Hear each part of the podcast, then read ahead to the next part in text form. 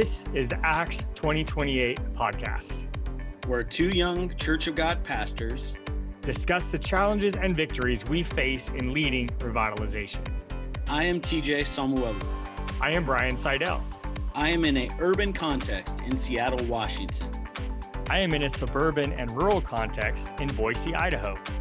I am in a liberal state. I am in a conservative state. My ministry background is in missions. My ministry background is in youth ministry. And yet we are both in our first lead roles. To help God revitalize the existing church in the Pacific Northwest. We are helping each other. And you. To truly live out Acts twenty twenty-eight. Here we are again, T J, back for another episode. And as we jump into this, we have kind of our plan for what we're going to talk about, but we are coming right off of Halloween. And last episode, we talked about different holiday events and things that we do with the church. And here we are right after one. I know both of our churches did things with Halloween. Uh, you know, I talked about it. I've talked about it in previous episodes, our trunk or treat event, which we did again. And I think your church did a similar thing, right? Yeah. So we had an opportunity to do a trunk or treat. Um, and it was a collaborative effort between the Child Center. That's one of our biggest outreaches. So it was kind of a collaborative effort between the parents and the families of the Child Center and those from the church. So we kind of pulled them together. We made it one event to kind of be more of a community-based, obviously, in nature, but it was kind of inside for uh, insular, like the parents and the families that participate and use us for that ministry of the Child Center came, and then also those in the community. So it was really cool to be able to do that. And that's kind of one of those new things. We talked, you know, kind of of things. And as we start them, I know they're, you guys have been doing it for a while, but like we started last year in the midst of the pandemic.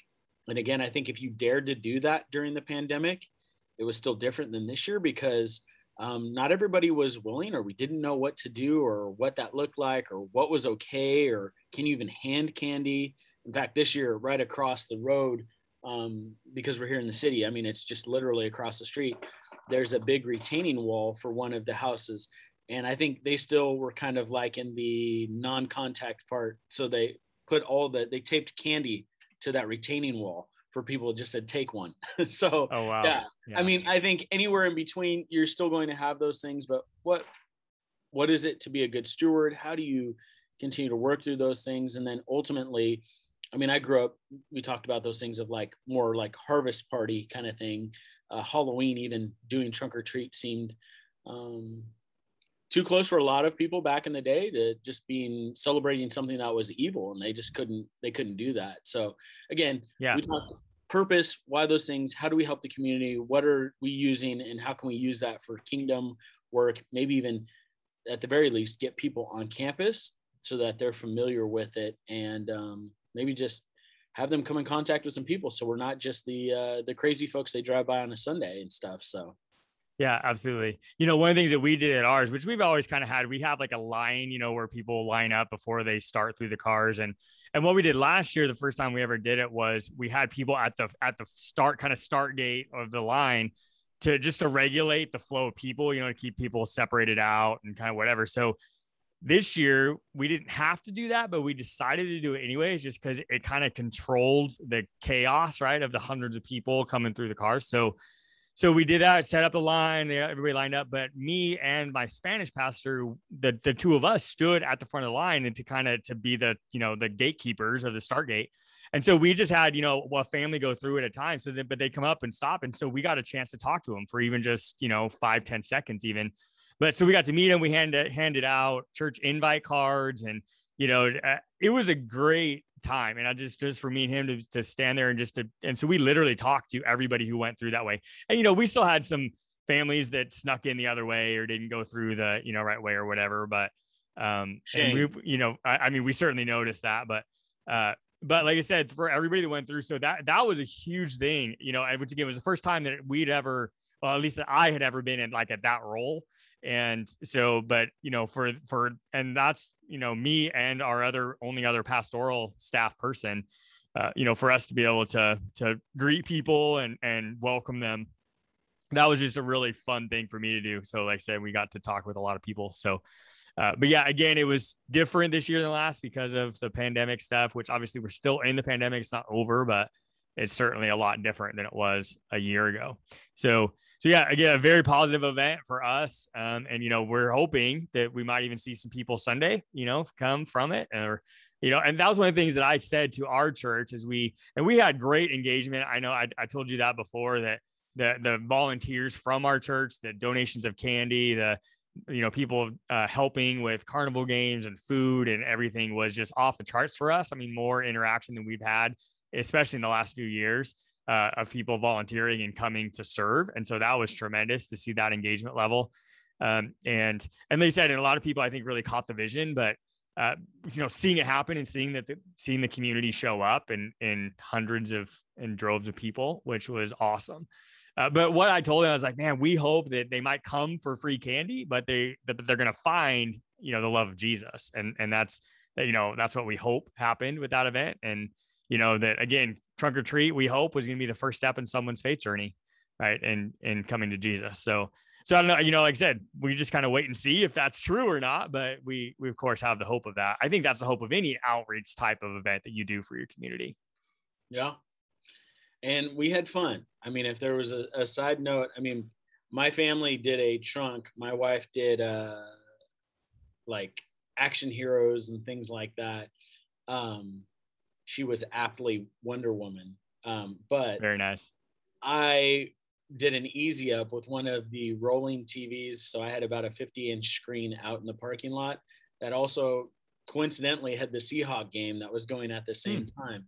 Shocker. So, I can't believe you would do that. Huh. Yeah. So when you can marry passions with ministry, I think that's always a great thing. I, I, yeah. I'm a bit joking, but it was one of those things that obviously, uh, you know, there was people that, again, the, the thing is, is like, we, we know this as pastors and stuff, but we know that we're humans just like those that we serve. And it was like, man, how many dads are out there that are like, oh man, I got to take my kid to this thing, but I really want to be watching the game right now. And so like ours was a little different that, and I am familiar with your system because like we did that at Cloverdale and some of those things in the past, like Align, we had, uh, we kind of did like, so we had all the cars kind of create a horseshoe around. And so they were on the perimeter. Um, and then the inside, this open area of it, of the horseshoe would have been the building. And so that's where we had like drinks and the tent. That was kind of my trunk with like the T V yeah. and stuff. Um, so like people could like watch their kids go through. So again, outing yourself of, I'm sure that there were some kids that took seconds on a few of the trunks, but Um, because there wasn't that rigid, like, hey, as they progress through. Um, but it did create an atmosphere where people could fellowship in the middle. Um, yeah. And they didn't have to worry about like where their kid was. They could keep an eye on them as they progressed through that horseshoe and just kind of watch from the inside. Cause we only had probably like um, mid twenties to thirties tops, uh, thirty tops as cars. So it was just easy in our big parking lot to have that many cars. You know, twenty-five, thirty cars. Um, so yeah, it was nice. Really good. It worked out well. I think, you know, having that passion, having some of those people, I think there were some dads that found themselves uh, participating uh, and happy for that. So. Yeah. Awesome. Well, you know, as we say, what we're going to talk about today, which brings in, and you mentioned, right, which is true that even we as pastors, as church leaders, uh, we are humans as well. And so we do have, you know, emotions and ups and downs and struggles and frustrations uh, and victories and all of those things. We, I mean, we experience that in our own faith journey, uh, in our own communication with God and, and, and, and leading. Uh, and the other side of that is, um, is that leadership can be lonely, right? And especially top leadership, and especially in potentially uh, an established church, um, in a revitalization situation, which is typically a smaller church and where you might be the only staff or the only full-time staff. I know as far as, I mean, you have like child center, child center employees and stuff, but church-wise, you are the lone staff member, right? And, and again, that's the way it was for me at Oregon Trail when I started as well. Um, we did have some, of course, volunteer people and, and some very part-time staff members, like we had, uh, you know, um, but, But even now, as we've grown, like, I mean, I do have other staff, but I am still the only full-time employee of the church. Right. Um, and again, we, I mean, I mean, we can go into that another day because I have a philosophy of why that is. I mean, we are big enough to have a few other full-time people, but we don't on purpose. And that's, again, that's probably for a different day, uh, talk about staffing or structures and, and those kinds of things.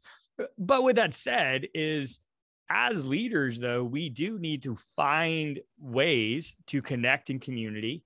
Uh, and even in safe ways. And like we say, as again, as the pastor of the church, like you said, it's, you have to be careful about who you share what with and, you know, in what context or, or whatever that might be. Um, you know, not saying that you need to be deceptive. You shouldn't be deceptive to people or, you know, or hide secrets. But at the same time, uh, we do have to be kind of careful on who we confide in, uh, you know, what, what we present, how we find community. You know, one of the interesting things just to kind of get our, our kind of conversation going was when I came to Oregon Trail, I followed a pastor. His name is Don Bertelsen. He was the pastor for just about, I think it was twenty-two years at Oregon Trail before I came. And he had led the church to some great growth and, and, uh, you know, um, lots of wins and, and, and then just again, church drama and, and some staffing stuff and just different things going on in the church where uh, there's just kind of, you know, a big blow up and it kind of imploded in a lot of ways. And so, but, which is why Don was stepping out. I mean, he was kind of towards retirement age, was ready to leave. That's when, why they were seeking a new pastor and just a new vision and to kind of rebuild it. But yeah, to say is um, after I came here though, uh, six months into that, I actually hired Don back as my associate pastor for the first couple of years I was here. And he was part-time, a little bit. And again, and it, I know some people ask, are like, how would that even work? And in a lot of contexts, it probably wouldn't, but it worked really well here.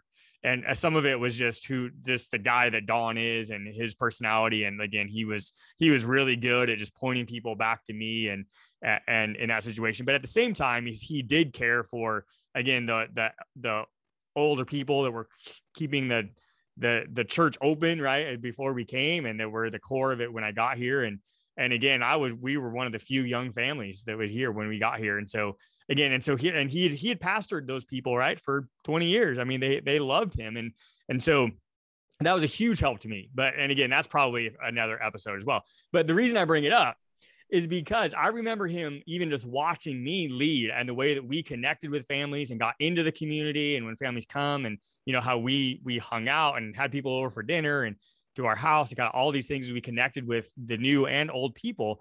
And the thing that he said, he was like, it was very interesting because he said him growing up through seminary, through his leadership training, whatever, he was specifically told to not be friends with people in his congregation.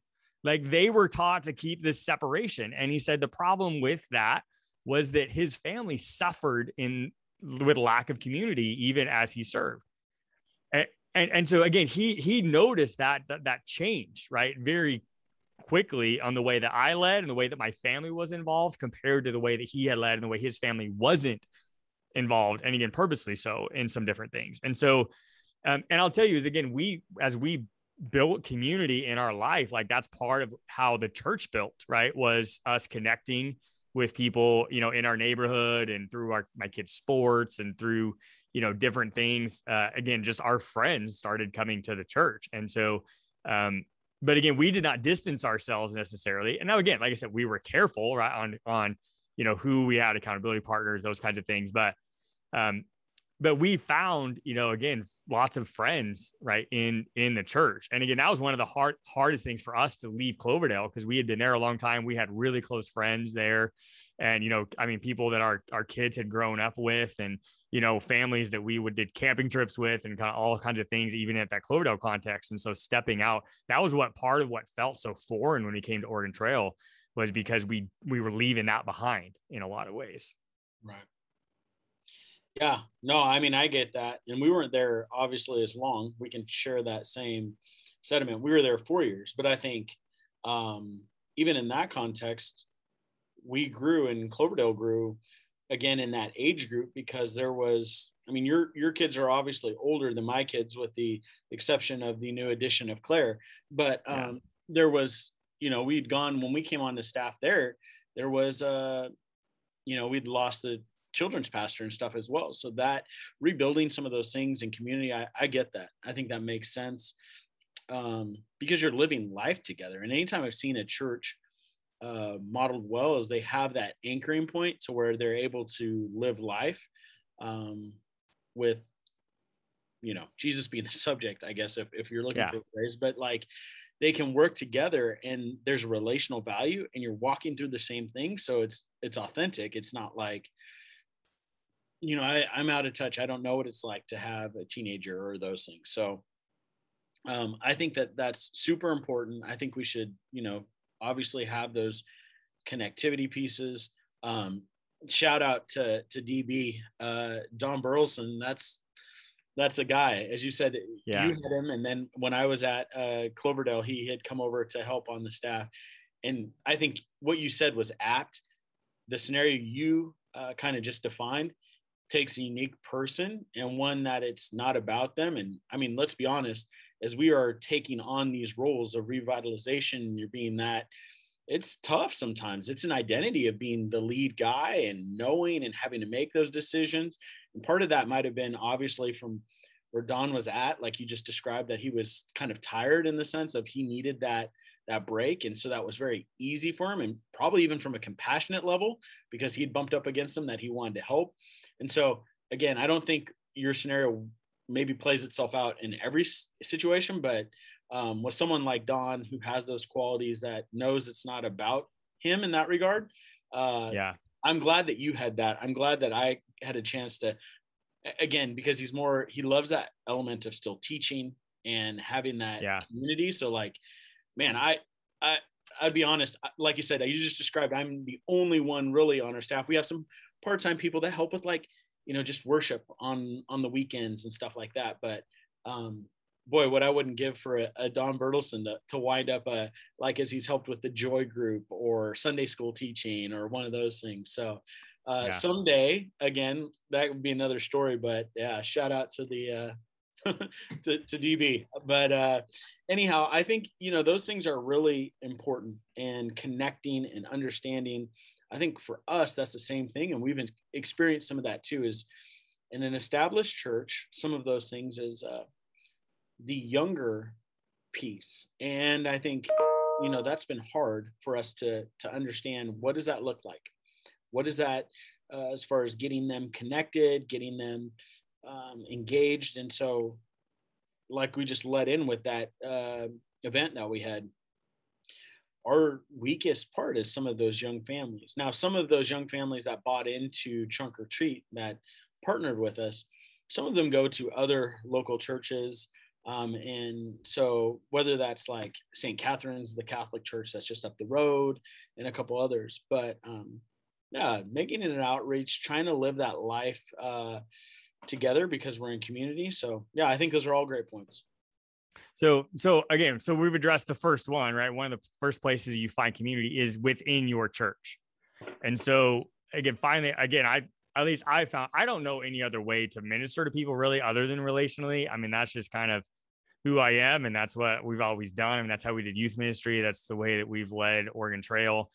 And so again, just that, you know, like I said, the, and I don't know if it's old school or whatever it is, but like I said, the way that, that Don described that, you know, that they were taught to be a pastor, you know, and to lead people. And again, and I would say like him and, and even just that generation of pastors, like they were some of the most caring pastors as far as pastoral care and, you know, hospital visits and home visits and those kind of things. And again, stuff that we kind of don't do anymore. I don't know about you, but you know, kind of in that context, like our culture has just changed dramatically. So again, I, I don't want to say that they, um, again, didn't care for the people, because I think they absolutely did. It was just a different way, right? Where, um, you know, again, different style, I guess, whether as our culture has changed or whatever, but, you know, um, but they were taught to not be friends, right? Specifically with their congregational members, uh, just to keep them at a safe distance. And I, I have no idea what a safe distance is. I can't imagine, you know, ministering from a safe distance. That's, that just feels so crazy to me. But, um, but I, I think that when you talk about the relational value, I think that that uh, the pivot in that is, it's very difficult. Like you said, just being transparent. But I think that the biggest obstacle why I'm, I'm in the same line of thought is if you are elevated, you'll see those moments where, um, you know, like say, uh, televangelists or egos or any of those kind of things, if you're above others, you can also feed into that, like, oh, well, the pastor, the pastor does this, they, and you become larger. And again, reminding ourselves that, you know, about Jesus and why we're serving, and Jesus himself came to serve, not to be served. And so, like, when you look at those pieces in a relational value, you see that, and it doesn't allow you to get to the ivory tower. So that one is a checks and balance element for me. Yeah. And um, the other piece is, like, you really have to, like, you just want to be able to connect with the people in a, in a meaningful way. Because I think if you, if you don't, like, for me, like in the city of Seattle, if I just came out and said, here's how you're supposed to look, and us being leaders, like you said, in the leadership role, if we are the poster child, if someone comes in from, like, say this event we had this weekend, and they look at it and their first impression is, oh, here's this guy, the pastor, and he does this, this, and this, and he looks like this, that's obviously not me. So I must not be able to fit this role. And I can't be a faith believer because I'm not a Christian, because I can't do those things. And so, like, I think intentionally, again, like, I'm not trying to go to another extreme, water myself down to be a heathen. I understand the yeah. calling and all those things that I have. But at the same time, if people, if you're going to be evangelistic in nature, and, like, they can't see themselves, at least you drawing the parallel. And I'm not saying that we have to be, like, worldly. I'm just saying, if they can't see you as a person or see how their story can connect to the God that you're talking about, like, how are you going to reach them? And so, like, I think those are some of the biggest factors. So the checks and balance to know who we are and our role and who we serve. And then the second is, man, knowing that if you want to get people in the door, and if you bring them in, and the whole vibe is, uh, you have to act this way, you have to do these things, you have to, no, really, that, that new covenant, we live on this side of the cross, and what Christ did on that made that, it's that unwarranted grace. Now, we do have moral standards and some non-negotiables that we have, but at the same time, you know, come as you are. I mean, you know, like, I think of Billy Graham, it's not like, don't go, you know, like, our whole message isn't like, hey, thank you for coming to the ch- chunk or treat today. If you would just go and scrub your life and get it all better in about two months and then come back to us, we'd really appreciate that. It just doesn't work, just as much as, like, in Seattle, you know, like, I've, you know, I'm wearing the Mariners uh, thing today. So, like, I went down to a Mariners game, and I'm glad my calling isn't to preach hellfire and brimstone, like the guy that's always down by the Griffey uh, statue. Yeah. Like, he is just yelling at people, like, you're burning in hell, you're an abomination, and you're doing these things. And, like, I get that. And I'm not trying to water down his ministry. And I'm just, like I said, I'm glad that God didn't call me to that, but it is tough just being on the other side and hearing people as you're walking in line and hearing them snicker about, like, that guy's an idiot and those things. And, like, I'm praying for the guy, because I know, like, man, they need to hear, um, truth, but I don't know how well any of us, uh, as we reach out in community, like any group, and this is outside of church, like, we both play golf, but if, like, if I said you and I were looking for two more guys for a foursome, and we're like, hey, you're an absolute idiot, you suck, you're terrible, you're all these things, hey, by the way, would you like to be a part of our team? Like, I just don't know, again, in a relational value, to get back to that whole thing, is like, how many people are going to sign up for that? Yeah, I want to be a part of those guys. Yeah, exactly. So Yeah. Yeah. Which, which just is a great segue to say, so one, you know, yes, we can find community within our church family, right? And within the church that God's called us. The other place is to truly find community, I guess, to not be redundant, but in your community, right? Like, I mean, in your neighborhood, in around, and, and you know, like, like you said, you mentioned golf. That's one of the reasons I, I purposely play men's league golf at, at the course where I'm at, uh, where my membership is at, because, um, because I don't want to completely surround myself. And that would be very easy to do as a pastor, right? To completely insulate my life with just being completely surrounded by Christian people. And, and like you said, to evangelize, right? And to seek community, to reach the community that God's put your church in, you need to also be in it. You need to know who those people are, right? Because community is still about people, and, and, and the gospel is about people. And so, and that is kind of as a relational issue. So again, I think in that, finding community in places. And, and I think the other side of that is finding that one of the things too, I love about uh, my men's league golf team uh, is that, that I'm not the leader. And that's, that's, it's, a release for me to go, I mean, play a game that I love, that I'm, I'm okay at some days, right? To go, to be surrounded by people who aren't believers, right? And, and it kind of shows me, reminds me of what the world's like and, and what our mission is. But also the other side of that is it's also um, kind of therapeutic for me to go and not be in charge. Right. And, and, you know, that's, I mean, that that's one of the things, just as a leader, as a pastor, like so many times, like you're just, you're always, you always in charge of stuff. And, and so again, there's, there's some real refreshing that can come in that community of, you know, of, of even with people who might not even know that I'm a pastor. Right. And, and that's, you know, I've had those, some of those different experiences. Now, I mean, most of the people in men's league and at the course out at Purple Sage, the course I play at, most of them know I'm a pastor.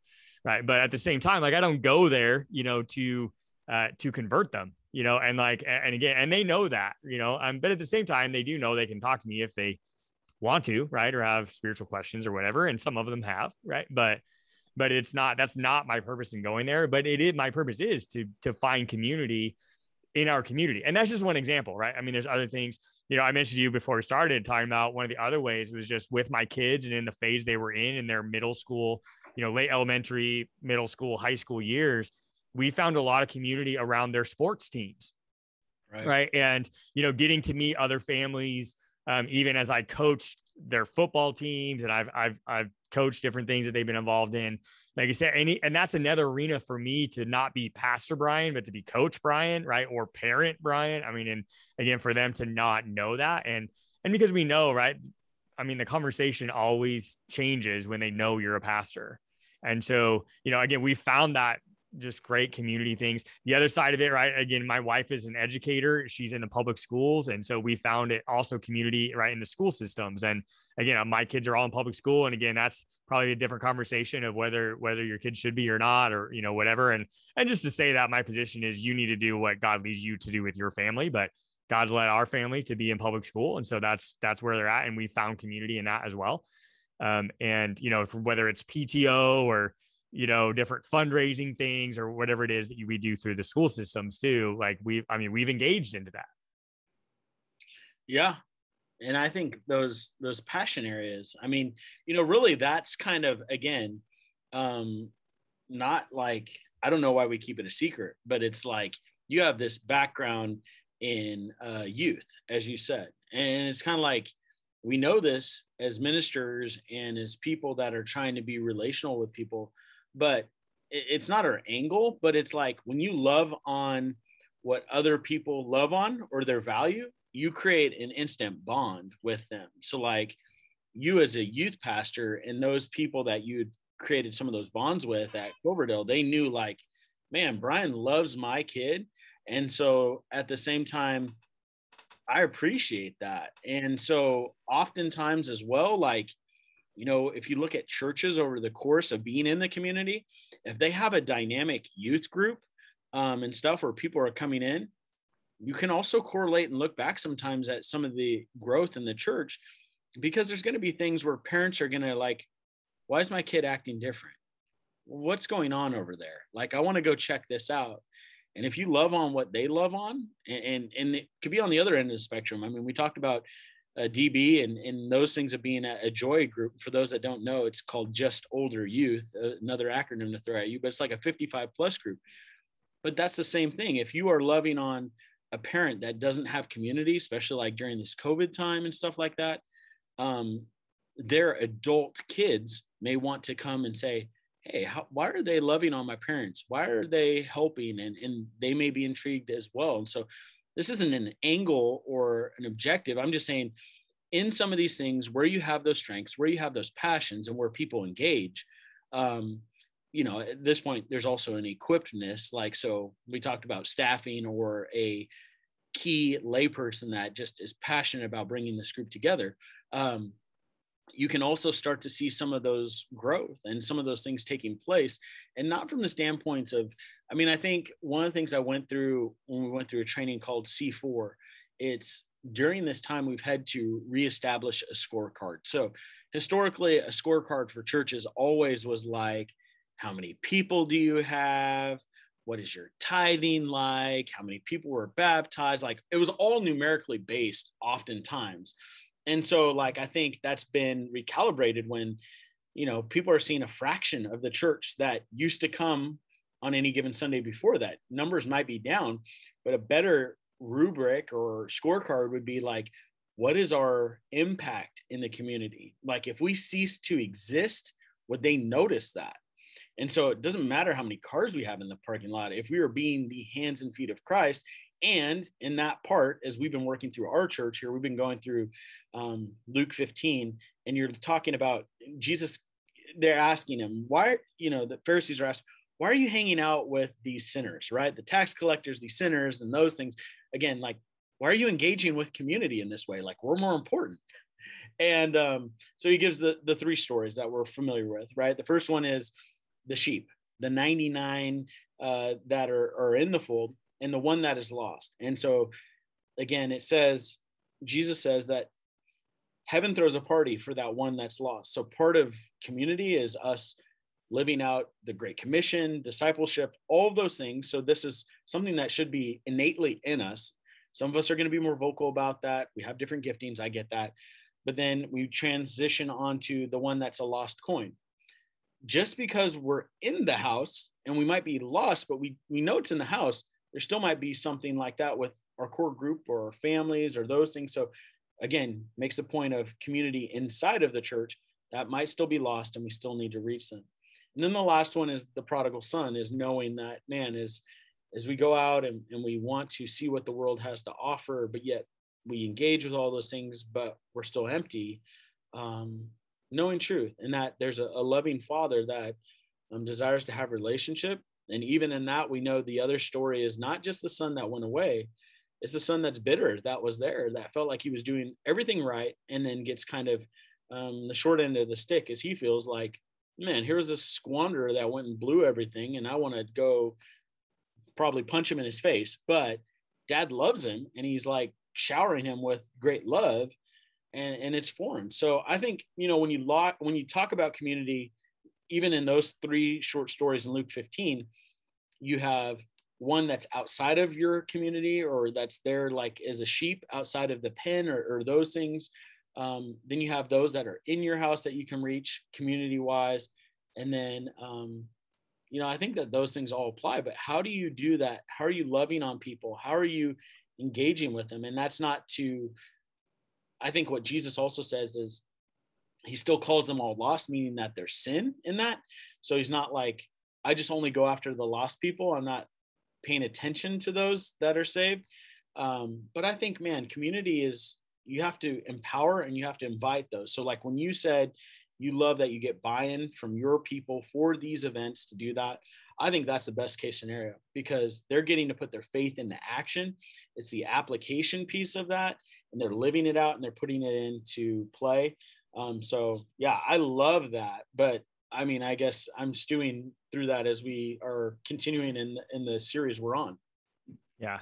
Well, I, I think, but that also brings in again, other places that you can serve your community. Like I said, we found that another place that I just started doing again, as my, as my kids get older. And like I said, we're kind of in this weird middle part where, you know, I have like older teenagers and then a three-year-old. So again, we don't have anybody in like community sports right now, because they're all in like school sports. Right. So anyways, that's to say, like, one of the things I felt God leading me to do was um, I started serving this last year on, on our local chamber of commerce board. Right. And again, it just got me in, met, I'm meeting a whole new circle of people, right. Kind of in the business community and kind of doing that. And like, and again, you think, well, well, but that has nothing to do with the church. And I was like, well, technically it doesn't. Right. But But I am learning a ton about my community around our church, right? And the business owners in that community and, and, and those different things, because it is absolutely a part of the mission that God's called me to. And so, you know, it is an extension, right, of, of what our church is doing uh, for that. And again, and I know that you're involved in some different kind of civic or community organizations and things like that as well. And so I think that's another place to find community, or for you to, again, to get involved into things, even if you don't have kids. I mean, there are places you can find that. And, and again, you know, just on these volunteer boards or, or different organizations and things like that. So, all right. So uh, just in respect to time, I want to move on. So we talked about kind of finding community within your church, family, um, congregation, wherever you're at. We've talked about even just our finding community in your actual community, right? Around your church or where you live. those kinds of things. Now, the other thing, what about the pastoral community? And I think that's another thing that we need to look at and to say, because we said, right, like, hey, there are some things I can't talk to, you know, my board chairman about, or there's some things that I can't, you know, just uh, our neighbors that come to our church, like uh, there's things I can't, and even things that they might not even understand, right, about a leader's life or a pastor's life or, or you know, whatever it might be. And, and so uh, that's the other thing, right, is you can find it among other pastors, other spiritual leaders in your community. Um, now, again, at a larger church, and like I said, we both served, like Cloverdale was a larger church, had a larger staff. And so I found some of that community just within the staff of our church, right? And now, again, that's not true probably in a in a revitalization, established church type situation, as we already talked about, if you're, especially if you're the only person. So again, how can you find that?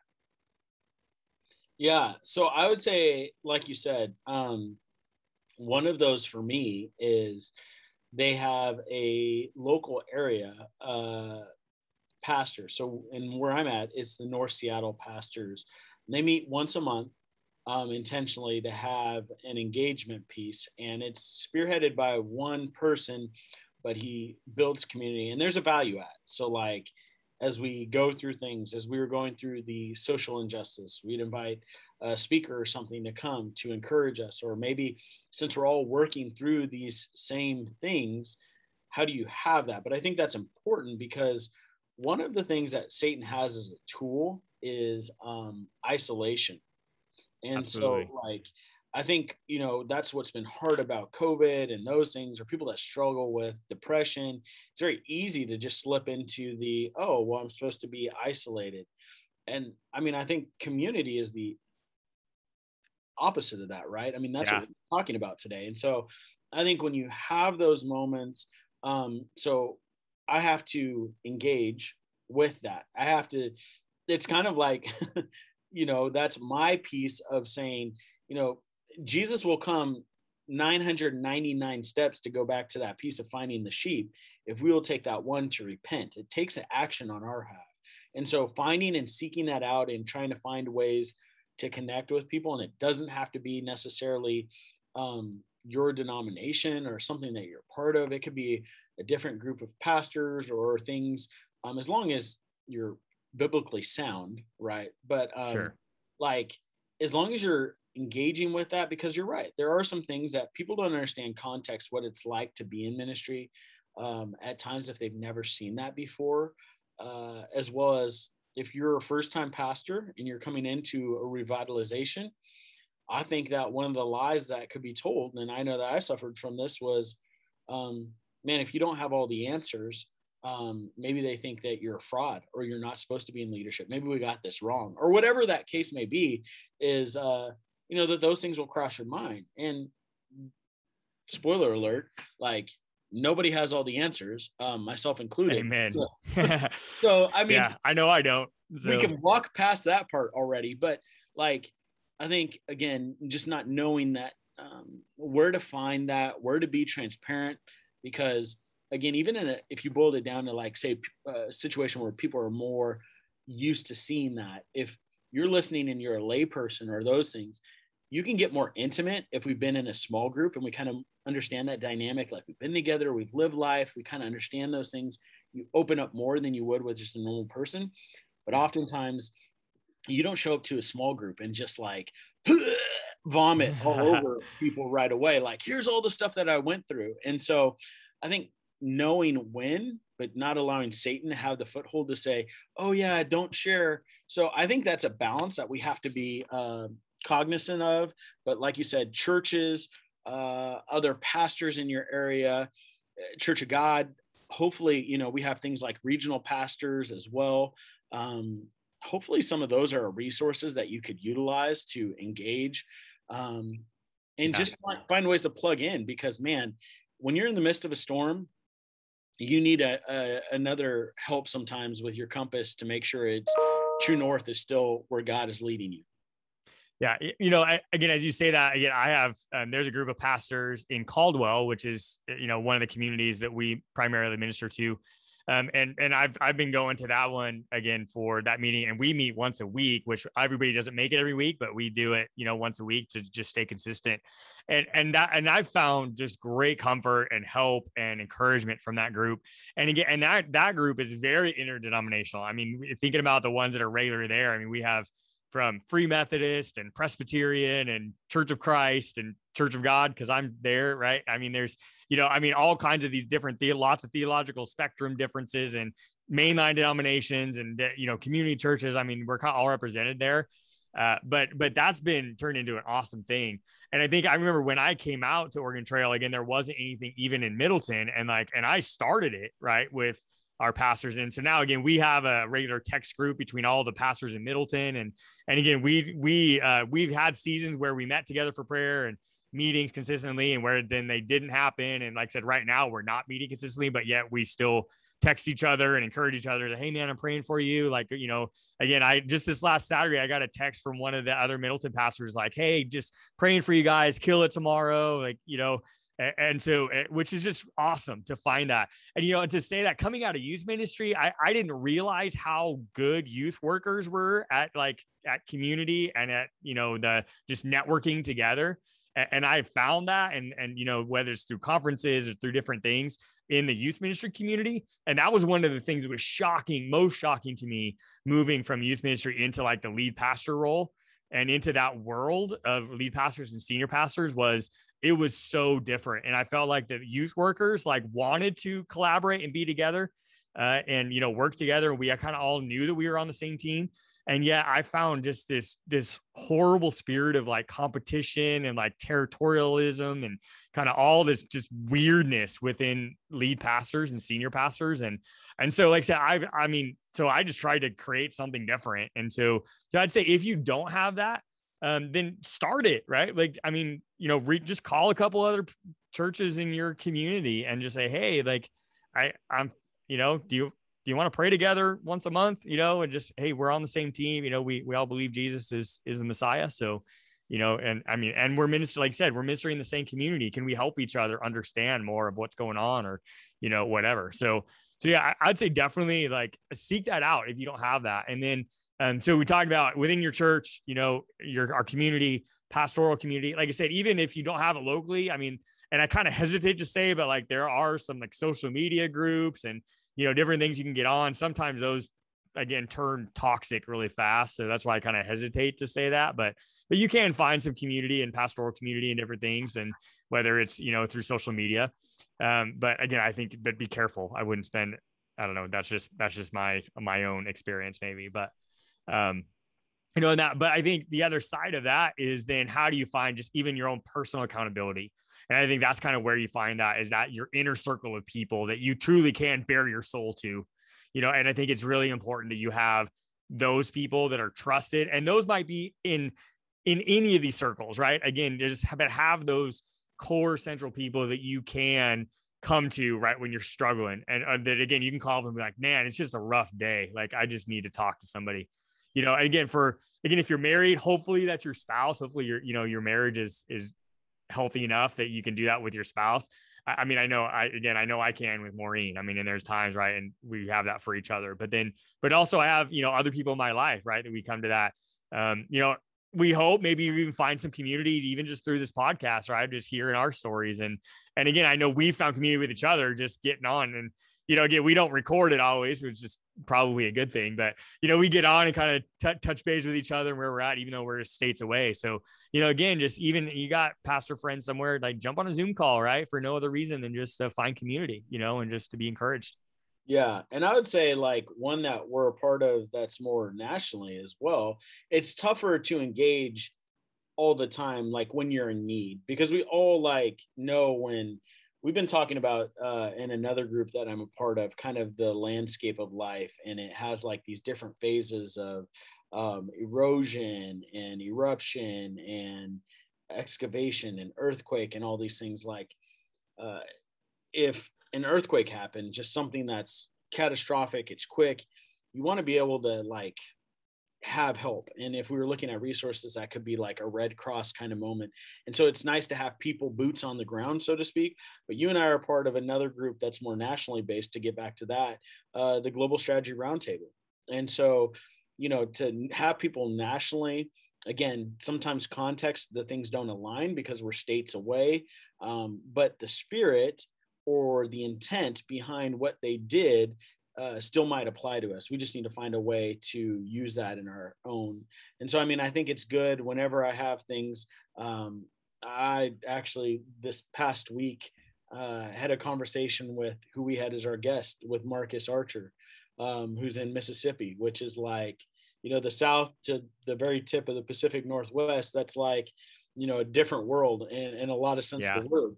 But being able to just have those processes, I describe it as having, you know, cabinet people, those that love you um, in your community that you can share things with, uh, that will tell you the truth regardless, not just a bunch of yes men as well. So surrounding yourself with a community that would say, T J, uh, they might stand opposed to you. Like, I don't know if that's a great idea, but you know what? You know that I love you and I'll support you in it.